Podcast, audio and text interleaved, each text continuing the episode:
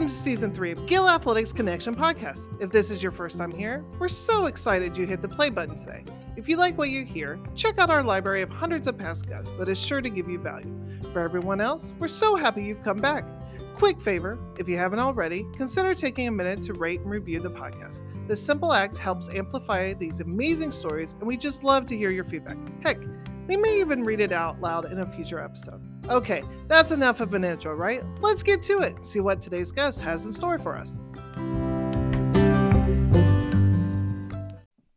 Hey, welcome back to the podcast. Super excited to chop it up with this uh, guest today. You know, normally we bring in coaches from literally around the world to uplift and honor their journey in this great profession. Well, today we're going to kind of flip it up. This is actually our very first student athlete. Uh, we're going to be talking all about NIL. I'm going to say it uh, wrong a thousand times. I'm going to say NLI and NIL and all that kind of stuff. Uh, but this guest today has been kind of on the forefront of NIL for track and field. Help me welcome the wise, the wonderful Mr. 400 hurdles himself, Trevor Bassett from Ashland University. Trevor, thanks for being on the show, man. Yeah, thank you. Thanks for having me. So you, uh, you know uh, you've done it all. Well, you haven't done it all. You are doing it all currently as a student athlete there at uh, Ashland University. Uh, a 48 point uh, 400 hurdle, which is just amazing. Your guest number 153. I have to know. Have you ever run a half mile? Because I, I think you could run 153 in the half mile. I've ran one 800. It was about two or three years ago indoors on a 200 flat track. Definitely did not run 153. I ran a two flat. And I think if I trained for it long enough, I could run a 153. But I do not want to train for it. I would not be that good at it. So I don't think I will ever run a 153. So they've never thrown you in like a the 800 leg of a DMR or a 4x8 at a relay carnival. no, I've done the 400 leg of a DMR, but yeah. not the 800 leg now. Well, uh, that makes a lot of sense. If you're that good at the 400 and 400 hurdles, man, just just stick there. You're good. You're doing you're doing a good job. Obviously, the coaches are steering you in the right direction, so uh, yeah, you're doing a great job there. So, if you don't know Trevor as a student athlete, real quick, I mean, just let's check off the authenticity mark here. Uh, my man is the indoor 400 silver medalist for the World Indoor Championships, not NCAA, World Indoor Championships uh, here just recently this past winter uh, in the 400 Open. Uh, and then, a, as like I said, 48 point on the 400 hurdles, uh, multi time All American and national champion, and because I think Bershawn listens to this. Bershawn Jackson, new head coach at St. Augustine's, by the way, who owns the D2 national record for the 400 hurdles. Uh, Trevor said he has it on his target board. He's going for it, so uh, I can't wait to see it. And obviously, if anybody can do it, Trevor, golly, man, you're you're right there. So go Google his name. That sounds so. Uh, grandiose, but it's true. If you want to know more about Trevor and his athleticism, man, he, has got it all. Go check it out.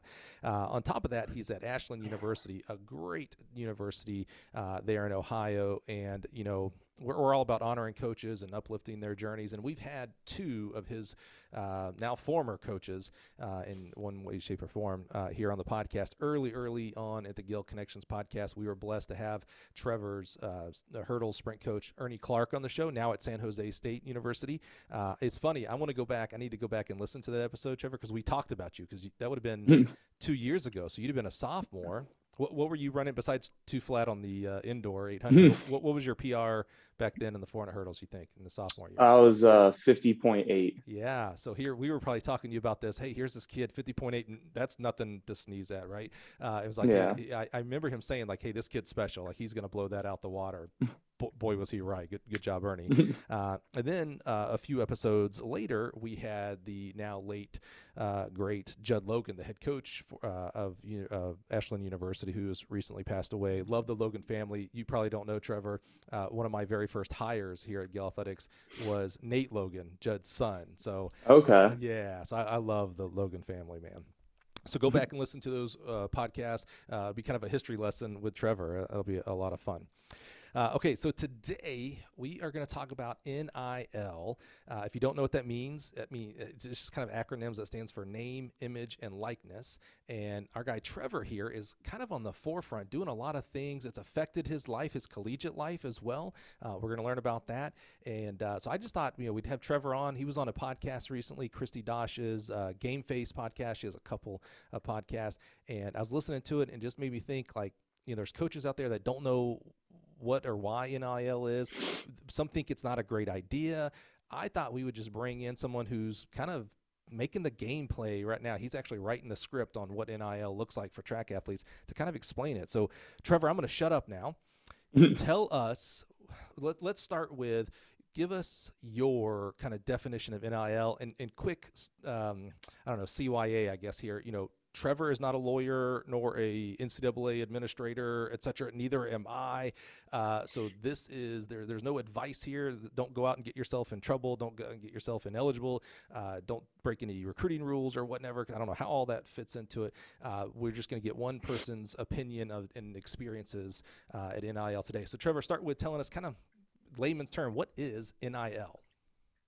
Yeah. So, like you said, I'm going to be telling you about my experience with NIL and kind of like the athlete's approach to it and how it looks like for us.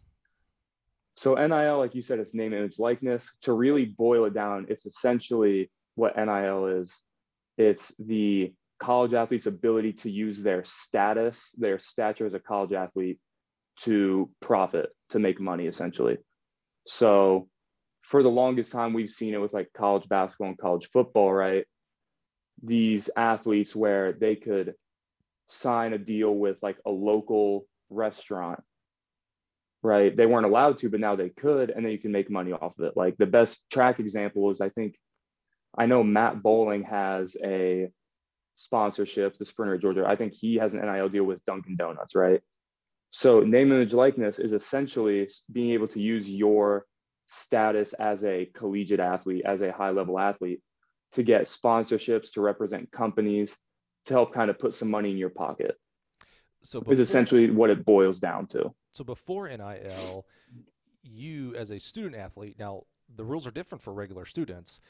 You couldn't. This is this is a question mark. You couldn't go out and even get a, a, a job like that. Like you could go get a job and be like a, a waiter or whatnot at a restaurant or, or whatnot, but you couldn't get like, a, hey, XYZ restaurant is my favorite restaurant. We go there every Sunday after track meets or whatever. You weren't allowed to use that.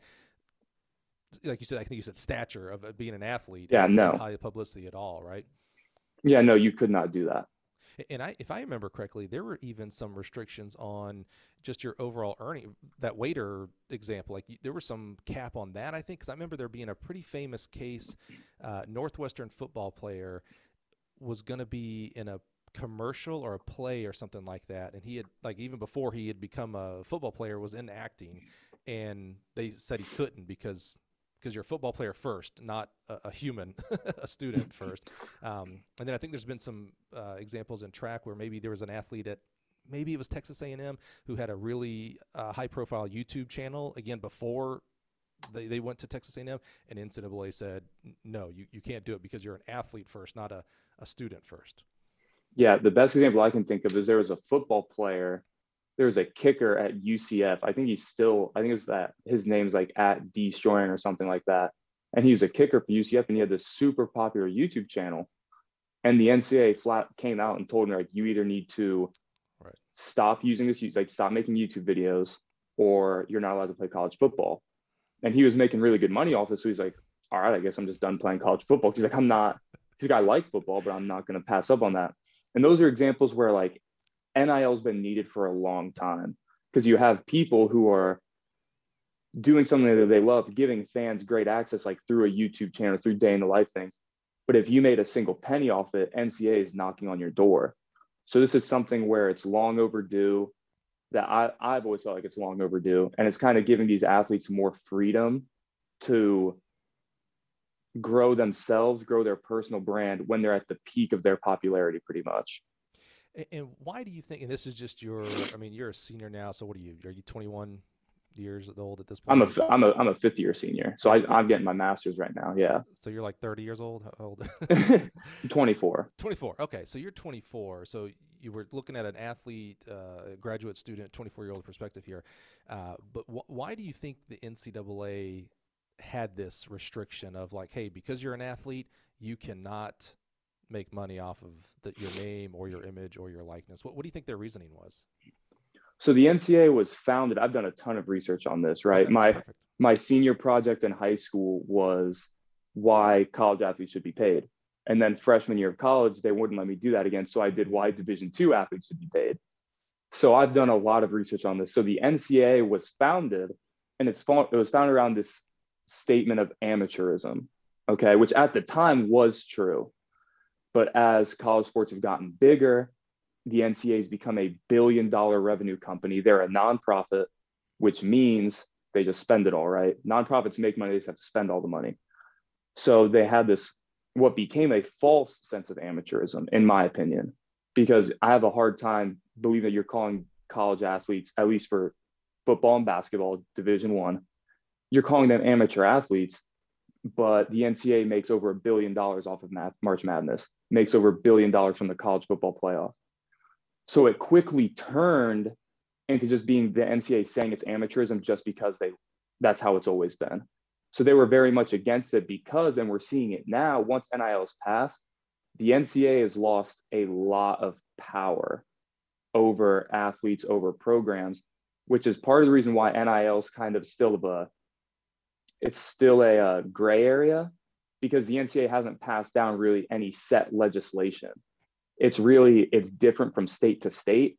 The NCAA has some overlying rules that applies to everything, like you can't do sponsorships with alcohol companies, drugs, gambling, all of that stuff. But outside of that, there's really no set structure. There's no set rules, which is why you're seeing all this stuff with college football, like these NIL collective schools are forming that some people think is just a way to pay off athletes. I don't think that's the case. I just think it's ways to kind of like promote their school and show that they're really all in on NIL. But to, so the long-winded answer to the question, I think the NCAA was really against it because it kind of it gets rid of that sense of amateurism the NCAA was founded on. Granted, I think it had been gone for a while, and then it just kind of leads the NCAA to not having as much power which if you're a governing body, you want as much power as possible. So that's not anything against them. That's just kind of how the world works. And full disclosure, uh, I should have done this at the beginning of the podcast, but Gill Athletics, we are the equipment sponsors for NCAA track and field championships. So all three indoor championships, all three outdoors, plus the uh, the two first rounders for Division One. Um, so just full disclosure that you know we have a relationship with uh, NCAA that we love. Uh, it's one of our greatest joys is to to see you running over those hurdles at, at uh, Division twos, man. It's just it really is just a fantastic joy. So just full disclosure there that there is definitely a valued relationship between NCAA and Gill Athletics. Uh, but gr- great point there, Trevor, because if I remember correctly, um, when you talk about amateurism, you know the Olympics. Uh, uh, I'm probably getting some history incorrect here, but maybe you did this as part of your research papers the the Olympics for a long time, there were no professional athlete. Like if you got paid, you could not be in the Olympics. That's why we had college kids for the basketball team for such a long time. Uh, there was the huge, you know, during the Prefontaine era, and I'm sure in different eras where the athletes, you know, again, they needed to get paid. This is their job, but as soon as you made a dollar from a shoe company, you couldn't go to the Olympics and things like that. So this is this is probably what you're describing there. This is not new in the sense of no. Hey, here's something you know, we have control over uh, we're scared of what the, the of not having that control, right? That makes a lot of sense. There, has been uh, many many things throughout the NCAA that people thought was going to destroy amateur NCAA athletics. Um, there used to be, I don't know if you know this, Trevor, back in the day when you went to college, you as a high school senior, you could not compete as a freshman. You ha- it was like uh, an automatic redshirt year. No freshmen mm-hmm. were hmm. allowed to compete. And so when they were changing that, that was going to be the end of college athletics. Allowing freshmen to play was just going to destroy uh, NCAA athletics as we we know it. And obviously, as you know now, that you know that's not, that's a blip, right? Every freshman uh, mostly yeah. competes, you know, at this point. So there's always things like that. So thanks for that explanation. That's uh, awesome. Appreciate that. How has NIL affected you? Uh, I did not realize that you have actually been kind of looking at this since senior year, if not before high school. You've actually like this isn't something you just fell into. You, have kind of been tracking along uh, with this uh, legislation or uh, release of the rule, if you will. Um, how has it affected you? you? You had a bang out junior year last year. You know, making the finals of the Olympic trials. Probably, I assume, could have gone pro as a track athlete there, but yet you came back for another year at Ashland. Did NIL have anything to do with that, and and how how did it affect you? Yeah, so I've always been interested in the whole NIL aspect because as someone I've been a diehard sports fan forever. So for me, and I've always I've always looked at things from the athlete's perspective. So I will say if it sounds like I'm being biased towards favoring athletes, it's because I am. I am an athlete myself, and I've always looked at it from that perspective. So I've always been interested because I felt like for a while, at least the top level D1 D1 athletes kind of got the raw end of the deal with the whole March Madness revenue stuff like that. But so that's why I've always been interested in it. When it comes to me personally for NIL, I was kind of lucky because the plan for me was to make the Olympic team. If I made the Olympic team, I was going to turn pro. So for me to prepare for turning pro, I understand that pro track and field is a business and I have to do a lot more things myself to make to be profitable in that because it's not as necessarily high revenue of a pro sports career as other pro sports. So I got these books about marketing yourself, about branding. So I had all this stuff laid out for when I became a pro athlete and I didn't make the Olympic team. So then I had a decision to make and I wasn't really sure what to do.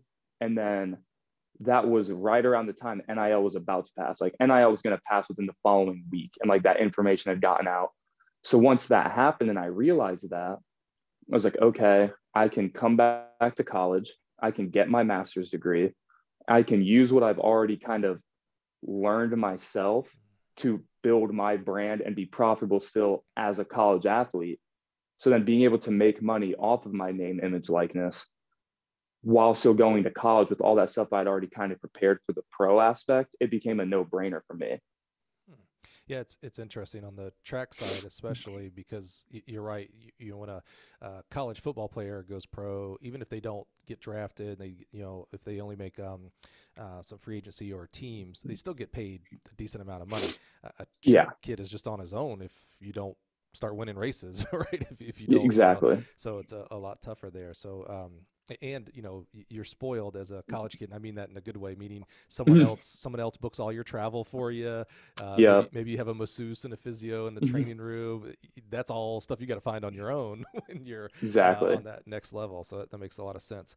So how have you gone about nil as, as this past year? Um, you talked about researching a lot of uh, branding and marketing books. What was what what was your undergrad and what is what are you working on your masters so I got my undergrad in sport management with a finance minor, and then I just finished my MBA in executive management.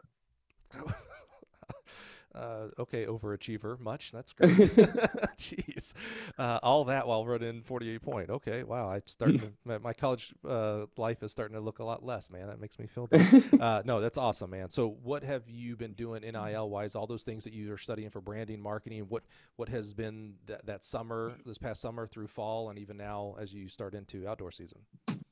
Yeah. So for me, what I found through like reading books, talking to people that have been there, done that I've found the most important thing with branding is you have to make your you have to figure out how you're going to brand yourself. Okay.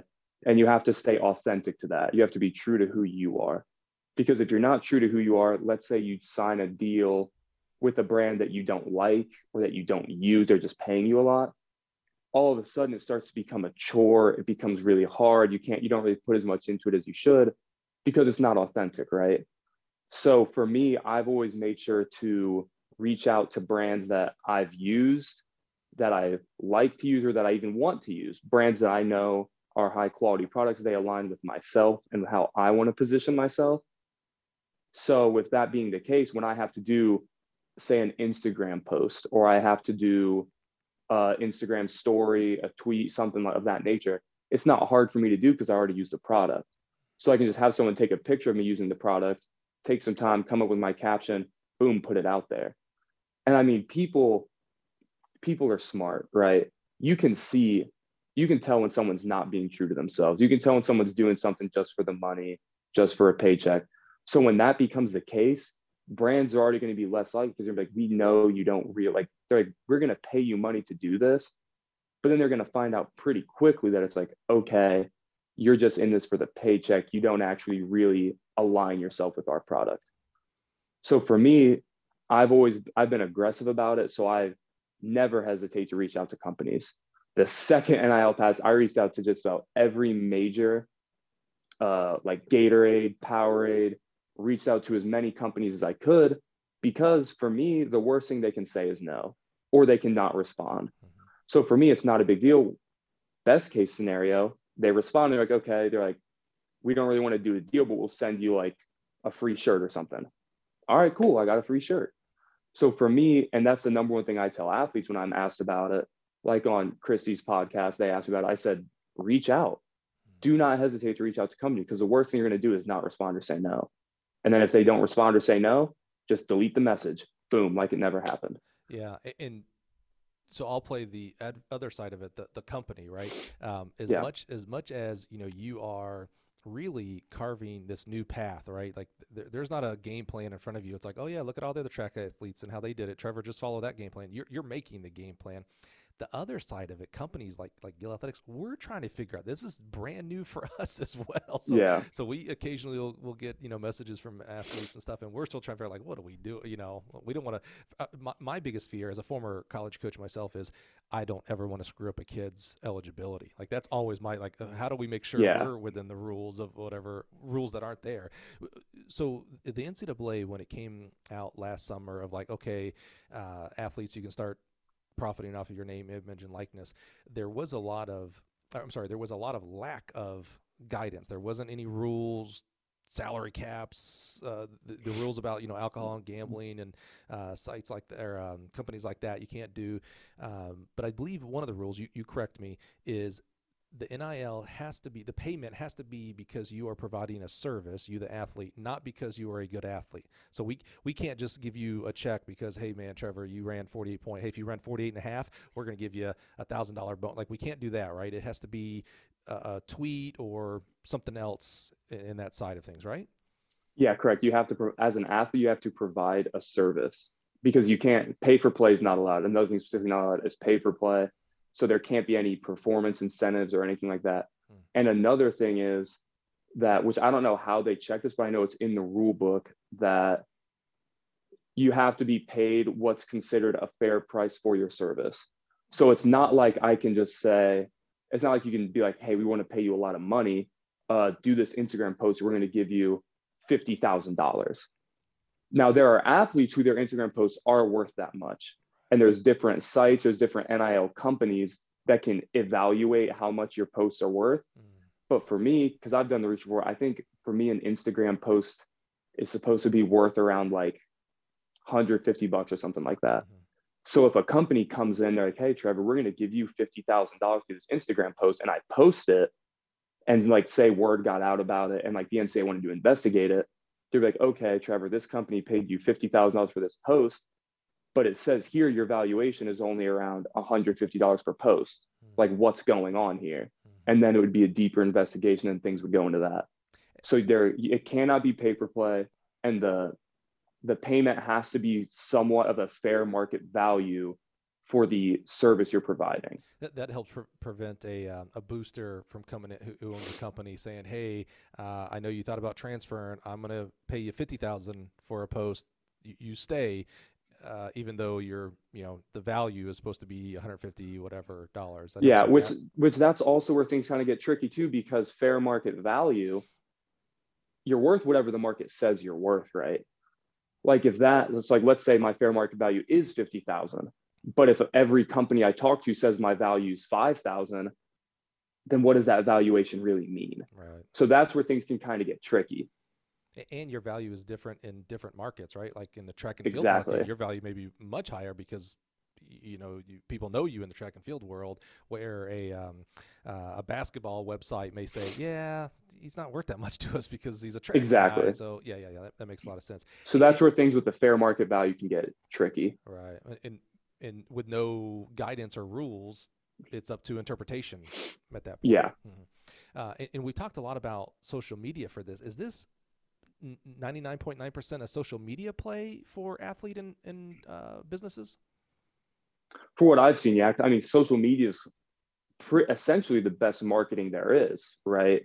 Athlete sponsorship and social media is the best way to do it because all of college out pretty much every college athlete's on social media in some way shape or form mm-hmm. right we're college kids we love social media so we're already using it so a company's like hey this kid has a couple thousand followers he's a college student let's give him X amount of dollars to promote our company. When in reality, if you think about it, for a company to buy an advertisement to say, okay, let's look at it this way. Let's say company A, they can either buy a slot for an ad on Instagram for a week.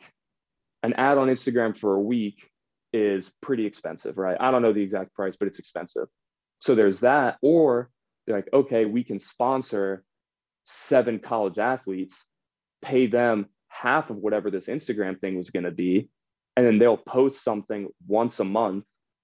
And we then get essentially seven free advertisements once a month for significantly less money than what we were going to have to pay Instagram. So it's a win for the company because they get credibility because it's a, an athlete that a lot of people trust and follow. They get multiple posts, so even more promotion, mm-hmm. and the company's saving money doing it. And then the athletes benefit because they're being sponsored by a product that they use and enjoy, and they're benefit they're also receiving money or merchandise off of it. So both sides are benefiting there, and it just makes sense for both sides.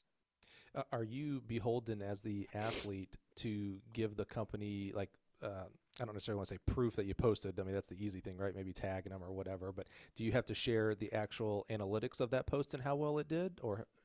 I have not had to yet. Okay. No, normally I just have to tag them. Uh, sometimes I have to use certain hashtags, but mm-hmm. for the most part, I haven't had to share any analytics or anything. I have had companies ask before to look at my own analytics and post it when like my views are higher which I always do anyway, just because that's better to grow social media. But I haven't had to sp- specifically share anything with them about it. They're just kind of like trusting me. Yeah, that's interesting. So your own, because you're right. You know, depending on the account and how you post and when you post and the people that follow you and, and the people that you follow, the the time of your post will do better or not better depending on the day of the week and the time of the day. So exactly, yeah. So you're you're in tune. So on all these marketing and um, branding uh, studies have you done? Have you started delving specifically into the social media side of like you know best practices on post and timing and things like that? Yeah, for me, so I found for my personal account that I get more views when I post between 11 to 1, 11 a.m. to 1 p.m and then around 6 to 8 p.m. because that's normally people's lunch breaks. That's when people go, that's when college students go to lunch. And that times that's when people for dinner, that's when people are going home. That's dinner time, that's after dinner when they just kind of hang out the house scrolling on social media. So the days of the week have kind of been the same regardless for me. Hmm. But it's normally around those two like hot zones of times where I get way more activity. Do you do anything outside of social for companies like um, uh, catalog imagery or um, I don't know, maybe local like autograph sessions at the local car shop or anything like that, or is it? I mean, I w- I haven't been asked to yet by any companies. I would because hmm. I mean, I have a good amount of free time with my degree being wrapped up, so I'm not really in classes anymore, and then practice being a couple hours a day. Outside that, so I have time to do it. I just haven't been asked to. So, okay, great background there, Trevor. Appreciate that very much. So, in the, you know, I live in the coaching world. That's, I mean, every minute of my day, I am talking to a uh, track coach or thinking about talking to a track. That's my my life, right? Like your your life is hurdles. uh, my life is coaches, right? And there is, and I'm a big, you know, social media. In fact, that's how you and I reach out to each other. Right? It was through through Twitter, right? as everybody knows. Yeah. I, I live on Twitter, so uh, there is. Uh, I'm gonna be very elementary school here and put it down into two camps, but it's much more complicated. There's several different camps, but primarily there's two camps. There are coaches who think, um, I'll say there's three camps. There's coaches who have no idea what NIL. It's brand new. They just you know so they don't even touch it. They don't know if it's a good thing or a bad thing. They just I don't know, guys. What in the heck is this? Uh, another camp is coaches who think NIL is uh, way overdue, should have been done years ago. Uh, these are students first, student athletes. Why can't they make money? Just like the math kid, the math major, the theater major, etc. Uh, and then there's a third camp of coaches that think this is this is terrible. We're just opening up an unbelievable can of worms uh, for cheating. Uh, I don't think they, they necessarily think that the kids shouldn't make money. I don't think they necessarily have a problem with that. I think their main concerns are uh, taking away from your time of your, your books. You, you do have to you know get your grades uh, and your athletics, and we already know those two things alone take up gosh, an inordinate amount of time as a, as a college yeah. student, no matter what sport you're doing. Uh, and now we're going to add this. You've got to worry about what to hashtag and when to send, and uh, mm-hmm. you know, I mean, we won't even talk about it, but there's tax implications here. You're you're there's a whole different. you're in a whole different world now, not just a student athlete. You're you're a business person, right?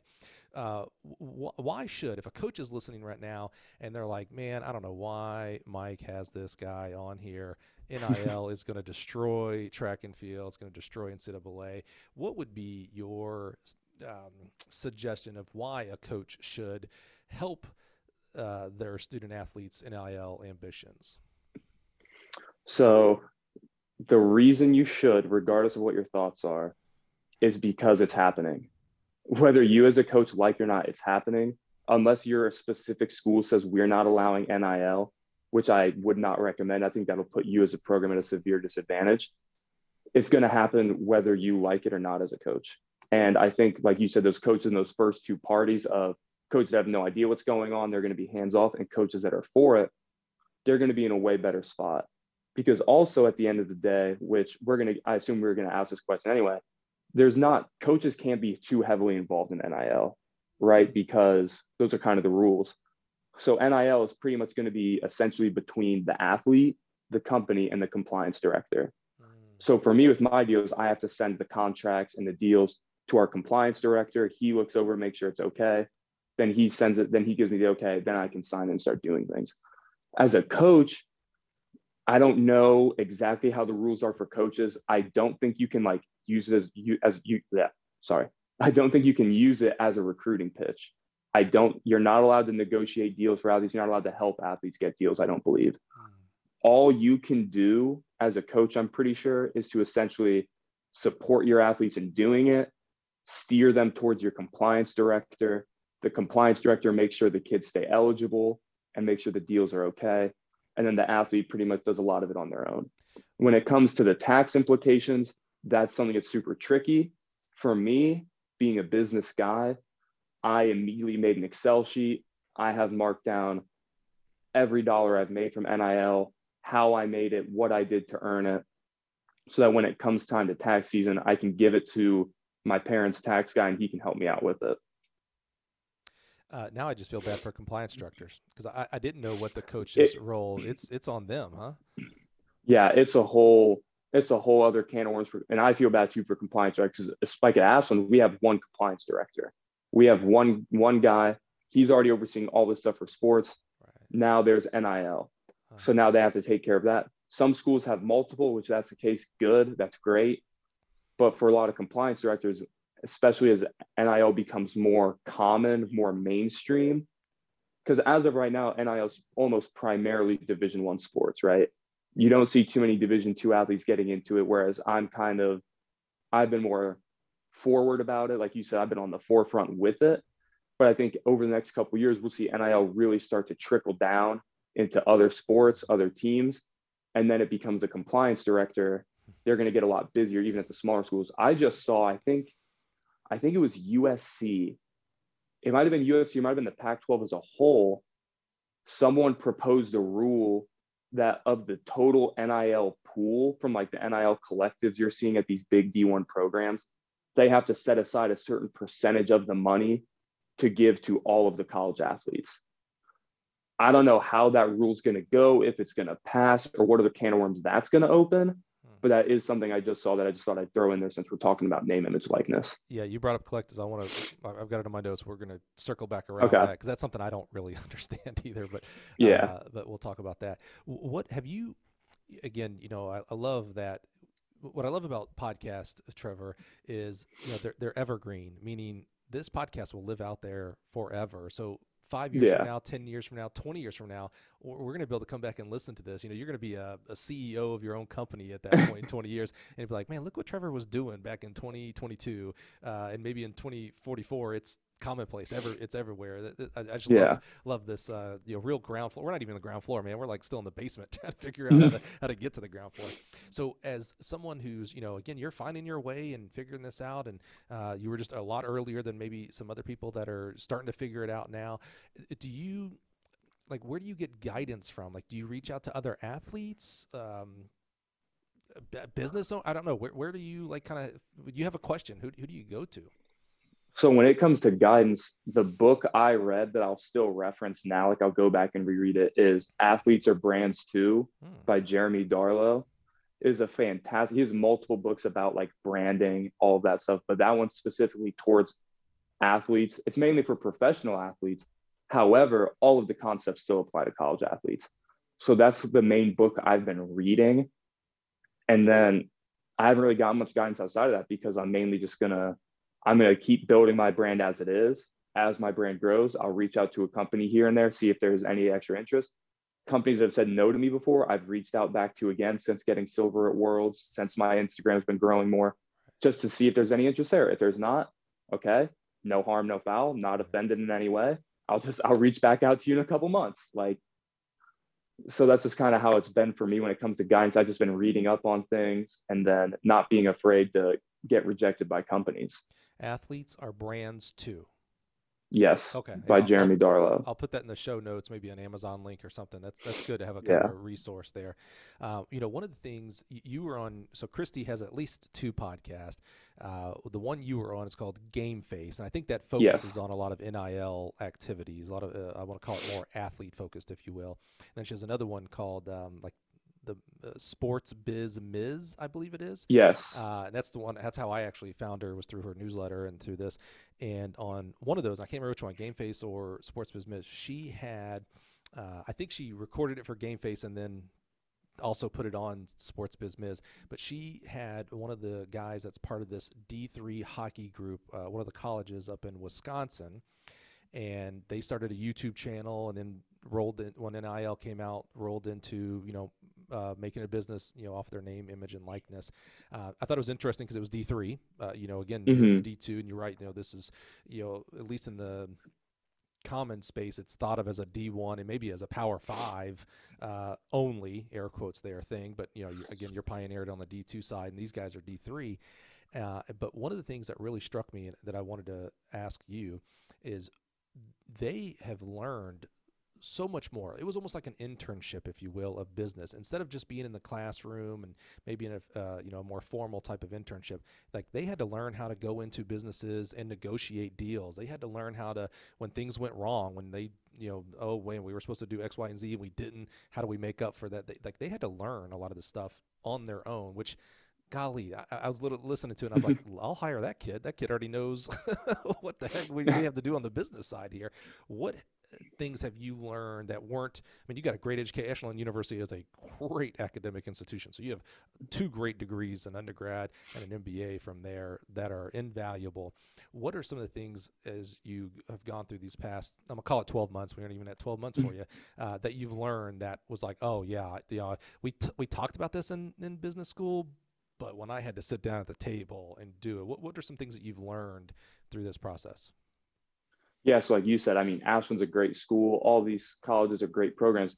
Then at the end of the day, there's nothing like the school of hard knocks, right? There's nothing like actually sitting there yourself, looking over it. So something I've always done with each deal is I read the contract over twice before I even send it to our compliance director because mm. I want to make sure I fully understand what I'm getting into.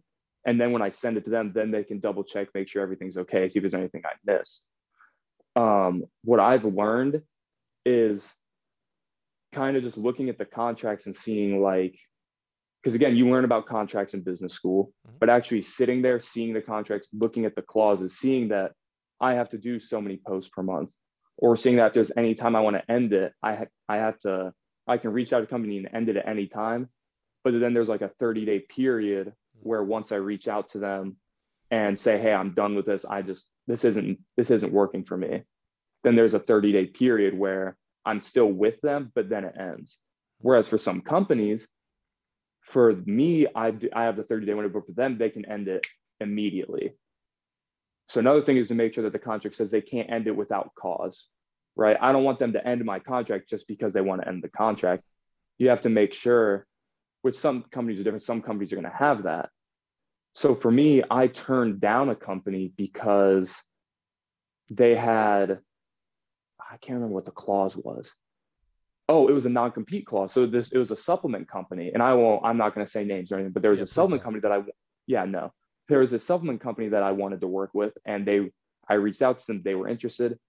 But then I saw in the contract, it said whenever the contract ends, there is a non-compete agreement for two years. So for me, I had heard of non-compete agreements. I know what non-compete agreements are. But in seeing that it was two years, I'm like, I'm a college athlete. Okay, I'm going to my fifth year. Let's say this contract, it's a great contract. Let's say it lasts the entire year. But then I'm like, you know what? I don't want to re up. I feel good about it. But then there's another two years I can't work with another nutrition or supplement company. Like, that's not great for me business wise. That's not great for me as an athlete.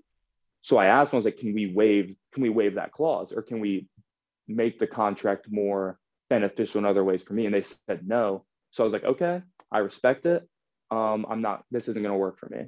And they respected it too. A lot of times, if you're just straight up with companies, you're respectful with them, they'll be respectful with you.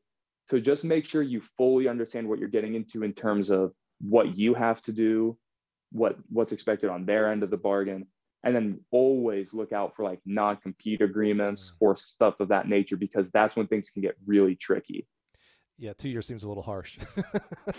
Exactly. Like, we, yeah, we want to lock you down. You ain't gonna do any competitors, right? What uh, are there yeah. any other non-negotiables for you? So a long non-compete that sounds pretty obvious. I mean, that's uh, I'm glad you're able to read it because you sign it, you sign it, right? So it's good to yeah, you sign it. That discussion there. before you sign. Are there any other non-negotiable? Again, you're right, not naming any names of companies and things. like Yeah. That. Was there anything else like, man, this company wanted me to do X, Y, Z? That ain't my brand. I'm not having it. Um, I like to have an out. So, like I said, like that thing where I can reach out to them, say, "Hey, I'm done." 30 day window's fine. Like I just like to make sure there's a way I can get out with little to no consequences because companies want that too. Companies want to be able to get out of the contract just as easy as we want to in case they can something happens. Right. So I respect that. I just want to make sure I have that same liberty. Um, other non-negotiables, I don't want to do too much stuff per month because I don't like to flood my social media with a bunch of ads and stuff like that. Because when you get to that, you kind of start to lose that integrity of your social media. So for one of the companies I work with, I have to post two Instagram stories a month or do a post a month. I'm like, that's fine because I can do Instagram stories because they're up, they're gone. It doesn't really bother people too much. But if you start seeing me post like three times a week and two out of three times it's ads, people are going to like, you know, start to lose interest with me with my social media. So I like to make sure that I'm not, the requirements aren't anything too often hmm. because then it's just kind of flooding my social media do you have to? I remember this from um, the Fyre Festival. Did you ever see any of those um, documentaries? You did a couple of documentaries on the Fyre Festival. Do you, you know what I'm talking about when I say? I've heard. I've heard about it. No, I have not watched it. You you would you should watch one. Both of them are roughly. I think Hulu did one and maybe Amazon or Netflix did one. Um, but uh, uh, what a lot came up with that disaster, that dumpster fire really, was all these celebrities were doing ads. They were doing paid ads for it, right? Um, they were getting paid to do, you know, influencer ads because that's essentially yeah. we, we, haven't used that word yet, but that's what, what this is. This is social influencer ads, is what these are, um, and they didn't put hashtag ads or something like that or hashtag sponsored and there became some yeah. kind of rule i think out of that do you have to do that for all your your paid ads you have to put that that notice on there? So you can do that. Instagram has a nice feature where if you go to post, it, there's a thing that pops up because my account's a, it's an athlete account, so it's like a business account, so I can see the analytics, and it says, "Is this a paid post?" And I can just I can say yes. I can list the company, and then it goes to that company's Instagram, and then they have to approve it to make sure that I'm not just saying it's a paid ad. Yeah. So that's something that makes it easy. A lot of times it's easier to just put hashtag ad, like you said, hashtag ad or ads because then it, it lets the person know. It lets like the uh, it kind of covers your bases as the person posting it. Like this is a an advertisement for right. a product. Right. Yeah, that's interesting. I didn't know Instagram had that. That's pretty cool. Yeah. Um, I'm much more of a Twitter guy than an Instagram at this point. Um, what uh so you know you mentioned your calendar i have to imagine and maybe you already were because of being a student and an athlete your organizational your time management you know, just staying on top of when I'm supposed to post, when I'm supposed to go to class, when I'm supposed to meet the bus for the meet, practice. I mm-hmm. mean, you, you have to be kind of on point with your your organization, yeah. Yeah, I mean, I've always been an organized person. Like, if you ask Coach Clark, he'll say the same thing. But so for me, I just have a reminder on my phone that halfway through the month, I'll get a reminder that says, "Hey, you have to do two Instagram stories for this company. Like, get mm-hmm. that done." And a lot of time, and that's what the beauty is about it being on social media is, and it, like I said, it all comes back to being authentic and being true to who you are. Each company that I work with, I use their products. Hmm. So all I have to do is have a teammate or a friend take a picture or video of me using the product, and then boom, I can just put it up later that night. Mm-hmm. So that's what makes it super easy by using products that you actually use. Is it doesn't necessarily feel like a chore. You just like, okay, I just have to knock this out. Boom, it's done. Good to go. That's awesome. And then social media, it's just like we all know how fast you can post on social media. It's just a click of a button. Yeah, I've already sent out 20 tweets since we've been recording this, so yeah, I know how easy it is.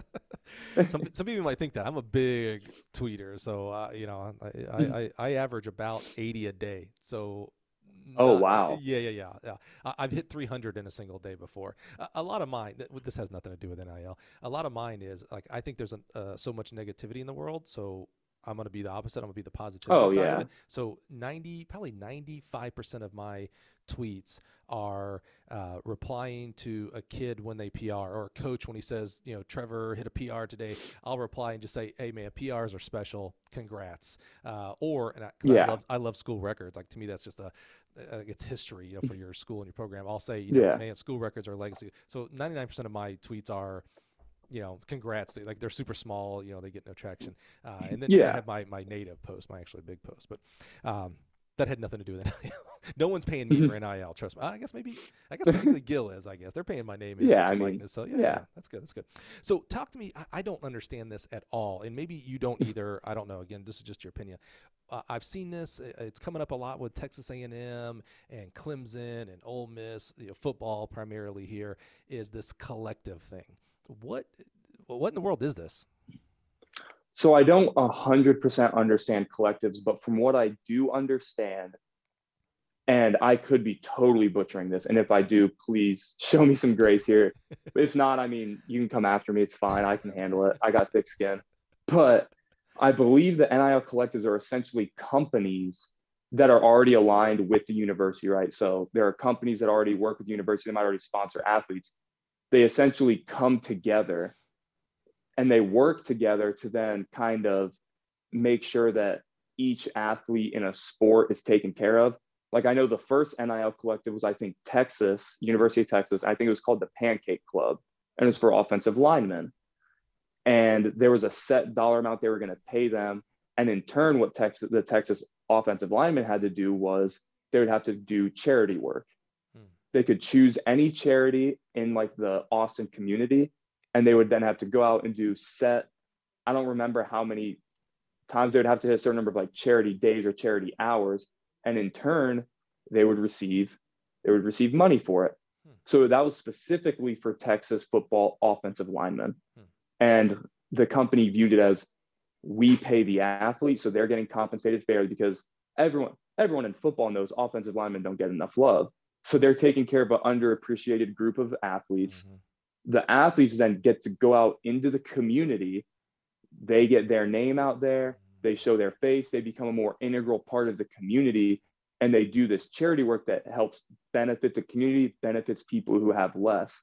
And it kind of helps those Texas athletes then also get a better sense of how big of a role they actually have, not just at their school, not just as athletes, but in the community and in the world as a total. Mm.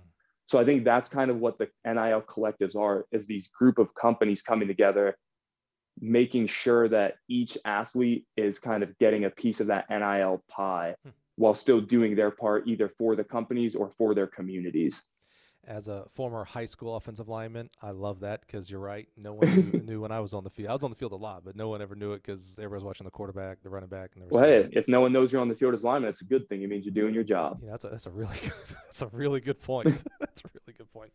Uh, so, I, I assume this is because of the NIL culture. You know, we're starting to do NIL here for colleges. I've noticed um, on social media, of course, where schools, when they're posting a school record or um, you know PR or you know athlete of the of the week from their conference, things like that, I've noticed more and more uh, it used to be just a picture of the athlete and athlete's name and you know maybe their event or whatever. I'm noticing more and more uh, they're putting this the athlete's Pre- social media presented by. Oh, or, well, I think that's more of an advertising thing. You know, yeah. Uh, Toyota represent uh, you know pays a million dollars to this school, so hey, on every one of your posts, we're presented. Yeah, by, right. No, no, I've seen the athlete's social media handle on there and I have to think that's the school saying, "Hey, look, you come to our school, we're going to help build your brand." Like this is, eh, we never used to know athletes, you know, social media, Twitter handles and stuff. Now it seems like, oh, it's much easier to see on the school presenting uh, the, their posts and stuff like that. What, what, other ways have you thought about? Can a school and a, you know, again, we we started talking about the coach uh, here about how they can support, but I'm hearing more like the coach kind of the coach can either be a curmudgeon and say, you know, tis, tis, tis, you shouldn't do this, or hey, yeah, okay, go do it. Go talk to Mr. or Mrs. Compliance Director. But yeah, I yeah. bless you, but you, know, you still got to do your grades, still got to do the uh, workouts and stuff like that. What What are some things that the school or the program can do to help build that brand? so I think the biggest way to help schools can help build their brands is through the media department, right? Because at the end of the day, media is what works on social media. Mm-hmm. So it's funny that I just mentioned Texas for the offensive lineman thing. Texas, I remember one of their basketball players, one of their men's basketball players hit a game-winning shot and their media team got the video of him like coming in the locker room, people are going crazy, dumping water on him, all that. But what Texas did that was unique was they didn't post it. They they gave the video to the athlete mm. and let him post it. So a lot of times school media departments are pretty stingy about like not letting their stuff out, or they'll post it and they'll let the athlete be like they'll tag the athlete in it, or they'll let them be a collaborator on it since Instagram does that now. But some schools are starting to let these certain like clips or pictures they have, they're giving it to the athlete, letting the athlete post it. And obviously you make them tag their school sports page in it. But when you give the athlete that power and that access to the media that's already there, mm. the school already the school already had the video, but they then let the athlete post it. It helps the athlete grow their brand. It helps give them high quality content. It helps give them access to things that they necessarily didn't have access to before. Hmm. Yeah, I've seen some companies pop up like that. I think one of them maybe is called INFLCR. It doesn't have an, you know, it's cool. So it doesn't have the E at the C E R, mm-hmm.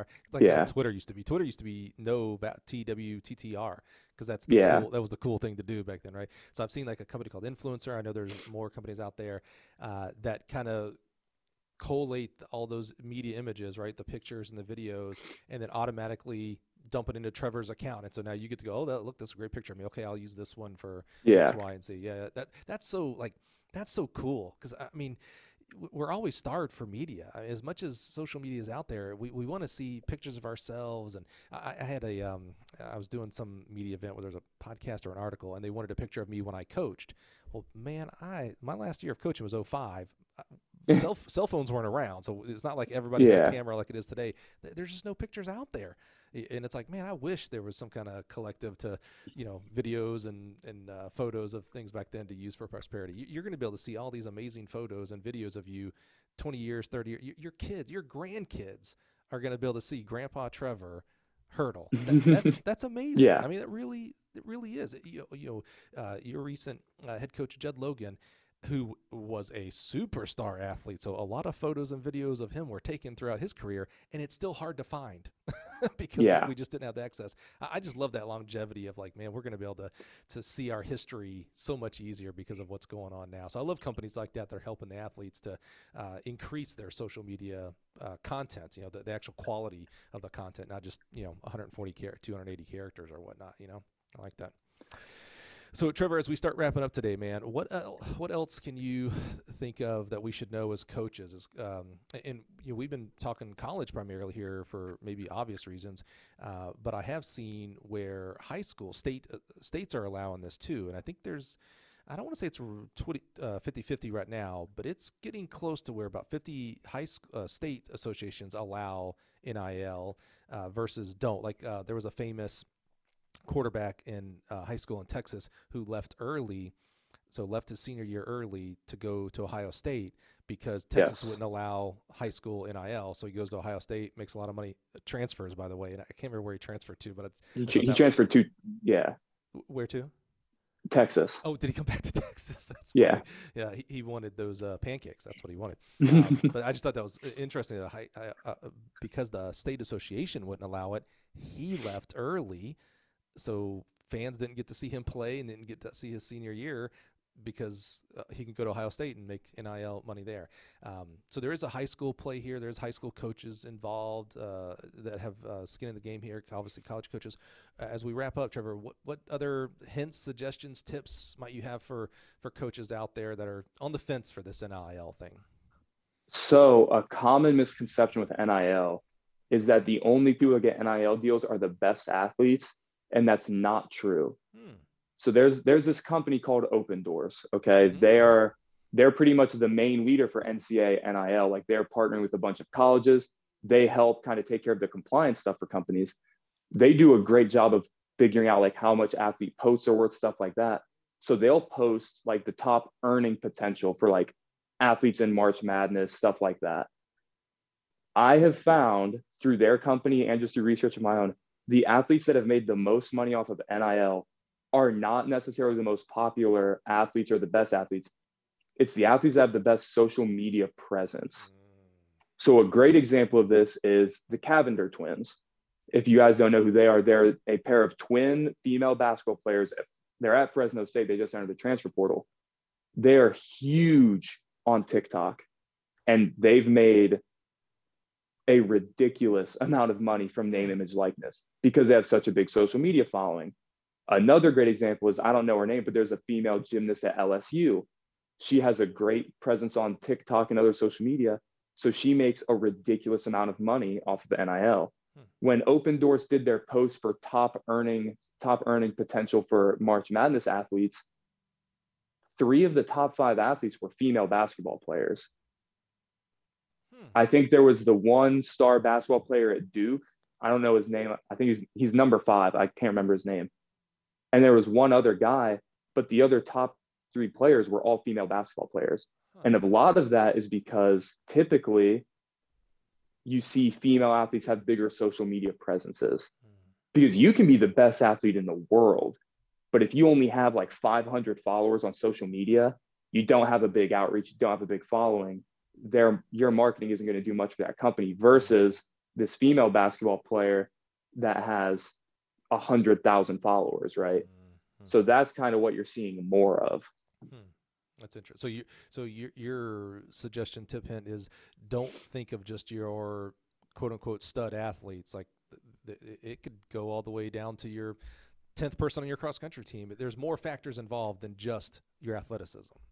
Yes, hmm. there's more more than just your athleticism and, there, and, and, even your school, right? I mean, you mentioned Fresno State, which you know that's Division One and everything, but uh, I don't believe they were Final Four in the women's March Madness, so they're not, not, they're not a big school. Yeah, so either, it's not like yeah. you know they were because I'm surprised when you said about on the uh, on the overall basketball side, if you'd have said, hey, you know, what teams were the top five money earner student athletes from, I'd have said, okay, well, Kansas, North Carolina, Villanova, and uh, Duke. Duke, yeah, the four yeah. that made the Final Four. Like they obviously had stars and you know things like that. And you're like, oh yeah, no, no, the majority were actually women basketball players, uh, yeah, NCAA player. That's amazing. That's amazing. Uh, so that's something to keep in mind that not a lot of people realize. Yeah, no, 100%, absolutely. So, what's the end game for you here now? You, you, you got a senior year, your last year of um, uh, NCAA track. You're going to go out and try to break the Division two national record. I'm going to be there, by the way, so no pressure. Uh, I'll be in Grand Valley. Uh, so All I, right. I, I want to see. Hopefully, it it's warmer than it was last year. Yeah, no joke. Exactly. yeah, it will. I, am I'm, I'm putting it out there now. It's going to be beautiful, beautiful weather. Uh, it's actually, you know, um, here's what I'm going to bring in with the equipment. We're going to bring in wind down the back street but also wind coming down the home street. You're going to actually have, yeah, that's what we're going to bring. As long as long as it's wind legal, I'm cool with it. so, um, you know, you've got that, and then you know, obviously, maybe not. Obviously, you're going to have a pro career, and I hope it's extremely long because you're extremely successful. Uh, have you thought about and it's so weird to say this because you're still have NCAA mm-hmm. eligibility here, but have you thought about after that? Like, what's you know, you got an MBA, great degrees here, uh, sports management. Have you thought about what a professional, you know, not track professional career might yeah. look like for you? Yeah, I've thought about it. I part of me wants to get into college track coaching. Um, part of me wants to do that. Part of me would be willing to be like a high school athletic director. Mm. But another part of me, with more of this NIL stuff coming out as things grow, is to maybe work with one of those companies like an Opendorse or go to a school that's very nil progressive mm-hmm. and then find ways to help athletes grow their social media and kind of grow their brand because as a college athlete four years is such a short it's such a small window to mm-hmm. capitalize on that because even for me as a track and field athlete once i leave ashland obviously there's going to be Ashland fans that are still going to support me and all that but that win that amount of like constant support drops off because again most of pro track meets happen overseas. There's not as much stuff. I don't have a media team posting videos of me at meets and kind of posting that stuff. So it then becomes much harder. So i want to make sure i can help i want to help other college athletes maximize their earning window as much as possible which is why this is the this is the second or third NIL related podcast I've done, mm-hmm, mm-hmm. which is more than track and field podcasts that I've done. Mm-hmm. And part of me enjoys that because I want to make sure I can help athletes, whether you're whether you're track and field or you're volleyball or whatever, you might be a non-revenue sport, you can make a good amount of money off of name image likeness just by reaching out to companies and just by staying true to yourself and growing your overall social media. Yeah, I, I, don't know the full life of a professional 400 meter hurdler. You know, as you take that step this summer uh, at the U.S. Championships in Oregon and then at the World Champs, because you, are going to make it, man. I, I, just know it. You're healthier this year. Yeah, I know the things that came into the trials last year, but um, you're more confident. You're faster. That also helps. Yeah. Uh, so just super excited to see what this summer and you know professional career starts for you.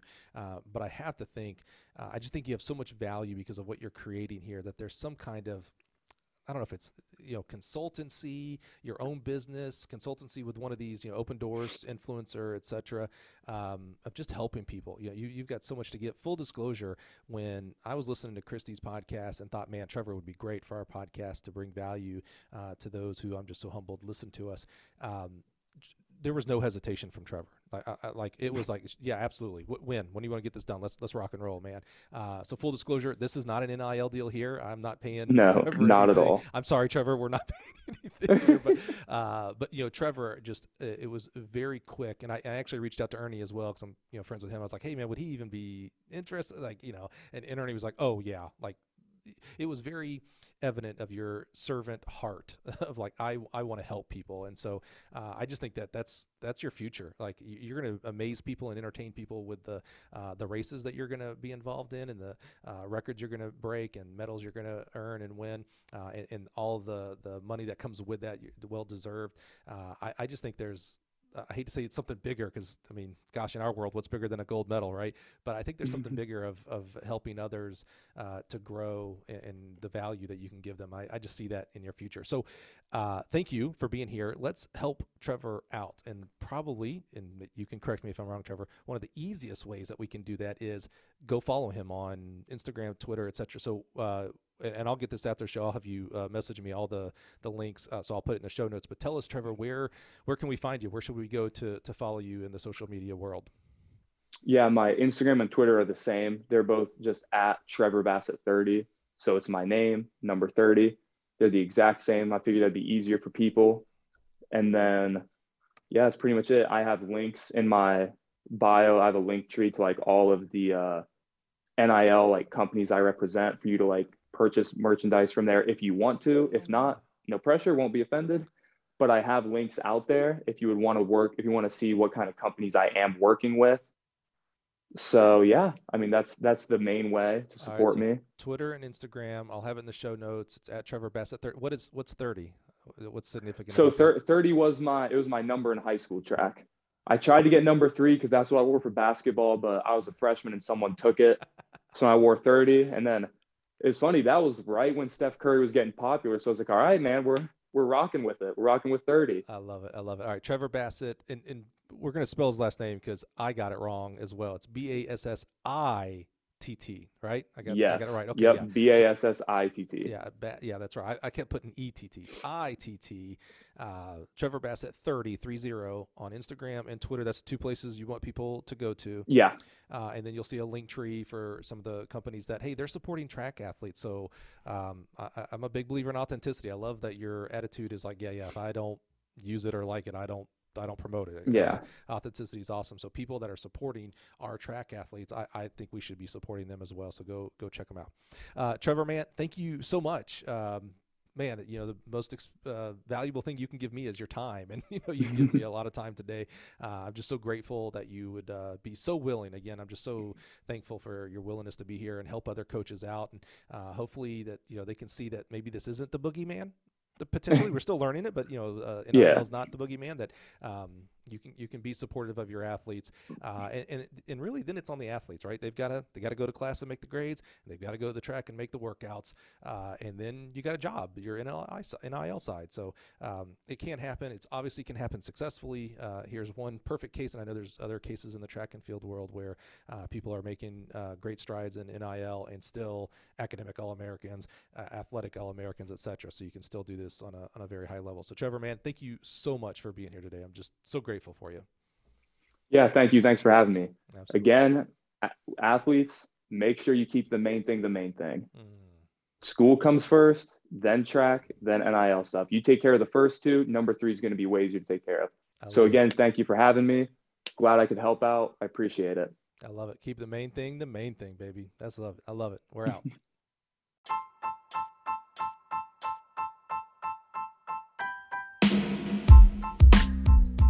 Mike. What an incredible journey Coach has been on. So awesome to hear their story in their own words. Tremendous proof of the positive effects coaches make on a daily basis. Help us spread the word of this great journey by sharing on your favorite social media channel. And don't forget to take a minute to rate and review the podcast. You just might get a shout out on a future episode. That's it for today. Join us next week when we'll connect you with another amazing coach.